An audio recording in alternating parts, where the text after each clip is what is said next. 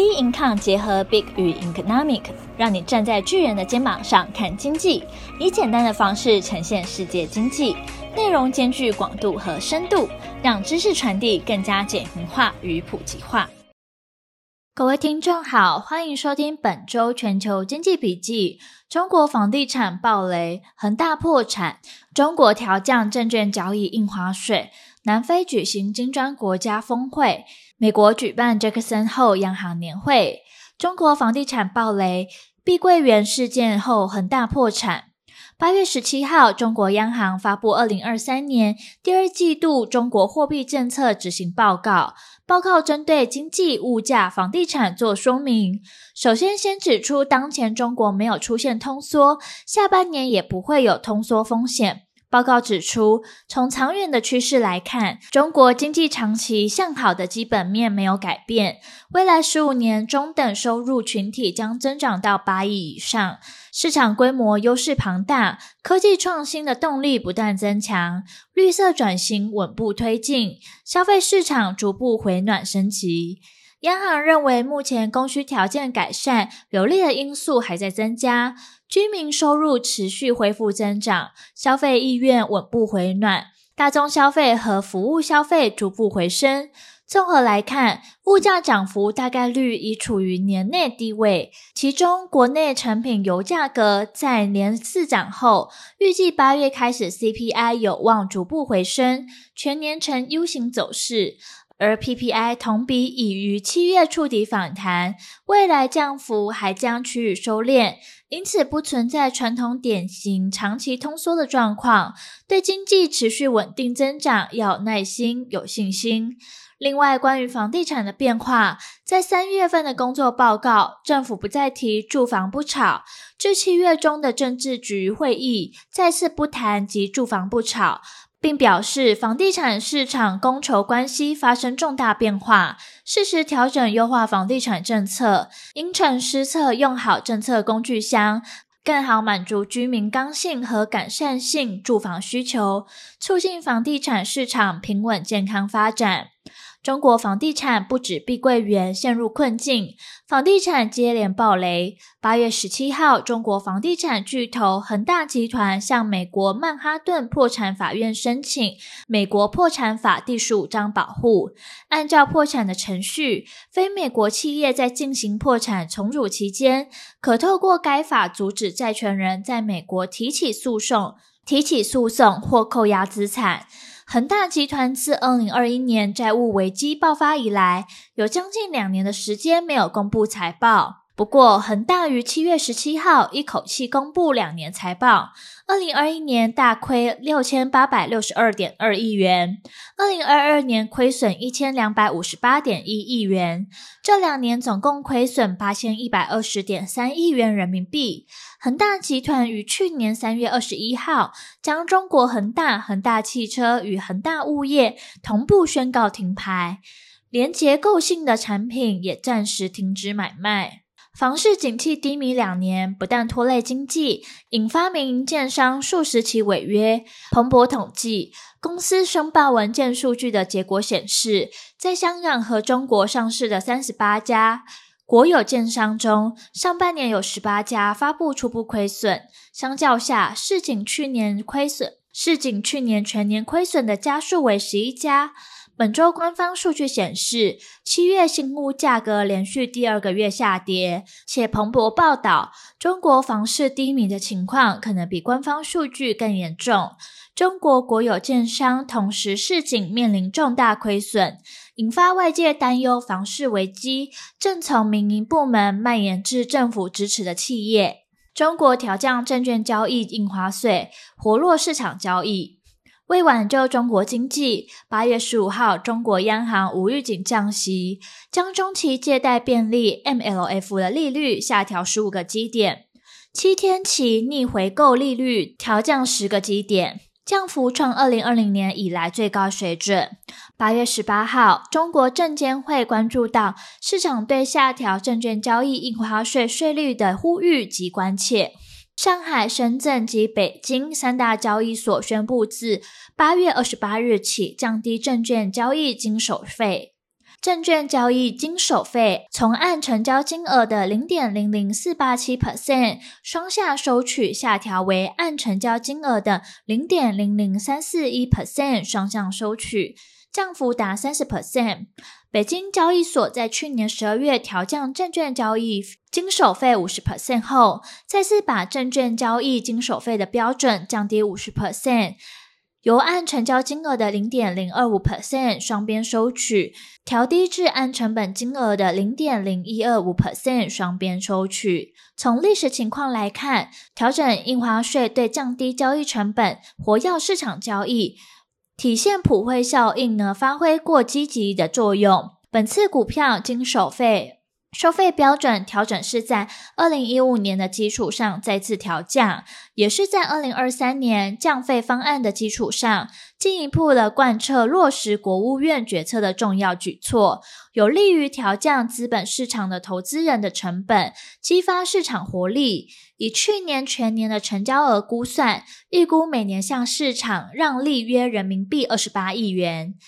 证监会强调，活跃资本市场、提振投资人信心与稳字当头，稳中求进是相辅相成、内在统一的。关于股市是否应当实施 T 加零的交易，证监会指出，目前 A 股市场以中小投资者为主，持股市值在五十万元以下的小散户占比九十六 percent。现阶段实行 T 加零的交易，可能放大市场投机炒作和操纵风险。特别是机构投资者大量运用程式化交易，实施 T 加零的交易，将加剧中小投资者的劣势地位，不利于市场公平交易。证监会认为，现阶段实行 T 加零的交易的时机不成熟。证券会同时已经宣布，在沪深港通中引入大宗交易机制。下一步将进行推出务实的举措，激发香港市场的活力，促进内地和香港市场协同发展。一是持续优化互联互通机制，进一步拓展互联互通标的的范围。在港股通增设人民币股票交易柜台，二是在香港推出，二是在香港推出国债期货及相关 A 股指数的期权，三是支持在美上市的中概股在香港双重上市。南非举行金砖国家峰会，习近平将出席。八月二十二到二十四号，第十五届金砖国家峰会在南非的约翰尼斯堡登场。这是睽违三年再度以实体举行。峰会的议题围绕在如何加强这个松散俱乐部的影响力，以便在世界事务挑战西方国家的主导地位。金砖国家由巴西、俄罗斯、印度、中国大陆和南非组成，经济规模经济规模占全球四分之一，但运作方式截然不同，且地理位置分散。聚在一起的主因是对世界秩序抱持的怀疑态度。金砖国家认为，现有的世界秩序符合美国与其富国盟邦的利益，而这些富国提倡诸多他们自己经常不尊重的国际规范。中国大陆国家主席习近平、巴西总统鲁拉和印度总理莫迪将参加这次峰会。最受关注的是，中国国家主席习近平将出席峰会。并于八月二十一号抵达南非进行国事访问，两国将举行领导人对话，并签署一系列的合作备忘录。习近平的南非行是继三月访问俄罗斯之后，今年以来的第二度出访，也是自二零一八年以来首度访问南非。俄罗斯总统普丁将不会亲自出席本峰会。因强制迁移乌克兰儿童到俄罗斯的战争罪行，遭国际刑事法院发出逮捕令。南非是国际刑事法院成员，有义务逮捕他，因此以视讯方式参与。俄方派出俄罗斯的外交部长拉夫罗夫前往出席。今年金砖国家面临了乌克兰的战争的爆发、南非经济崩溃危机以及中印两国竞争加剧等挑战。如今，该组织也正积极寻找新的定位，同时考虑扩容。美国利率的升息也让新兴国家面临压力，其中美元对新兴市场货币汇率攀升，使部分的国家偿还美元债务压力加剧。因此，金砖峰会主要的议题之一，就是透过新开发银行促进本币融资和信贷。南非财长戈东瓦纳指出，使用本币将有助于降低汇率波动的风险。另有南非官员透露，新开发的银行仍在研究使用替代货币的可能性，但峰会期间不会谈论金砖国家推出共同货币的议题。南非表示，大约四十个国家已经正式或非正式表明有意加入，有二十二个国家正式提出申请，包括埃及、沙乌地阿拉伯与阿根廷等国，也让既有的五个成员国对如何扩大规模产生分歧。在金砖国家中，既有的成员国中，正在与美国角力的大陆寻求扩大地缘政治影响力，主张金砖国家迅速扩大。俄罗斯则需要友邦以反制乌克兰战争带来的外交孤立，也热衷于引进新成员国。作为莫斯科最重要的非洲盟邦的南非也是如此。巴西却对扩大规模有疑虑，担心这个组织可能更加庞大，难以运作。印度则观望不表态。巴西总统特别顾问阿摩林指出，若是达成共识，巴西不会否决扩大金砖国家的规模。如果候选国获得批准，将于二零二四年俄罗斯的峰会正式加入。美国杰克森后举行全球央行年会，八月二十五号举行今年的杰克森霍尔杰克森后的央行年会，二十四日开幕，进行到二十六日结束。联准会主席鲍尔以及全球各地的央行行长将齐聚讨论经济前景。此次的年会主题为全球经济的结构性改变。本次会议的焦点落在联储会九月政策会议上将采取任何行动，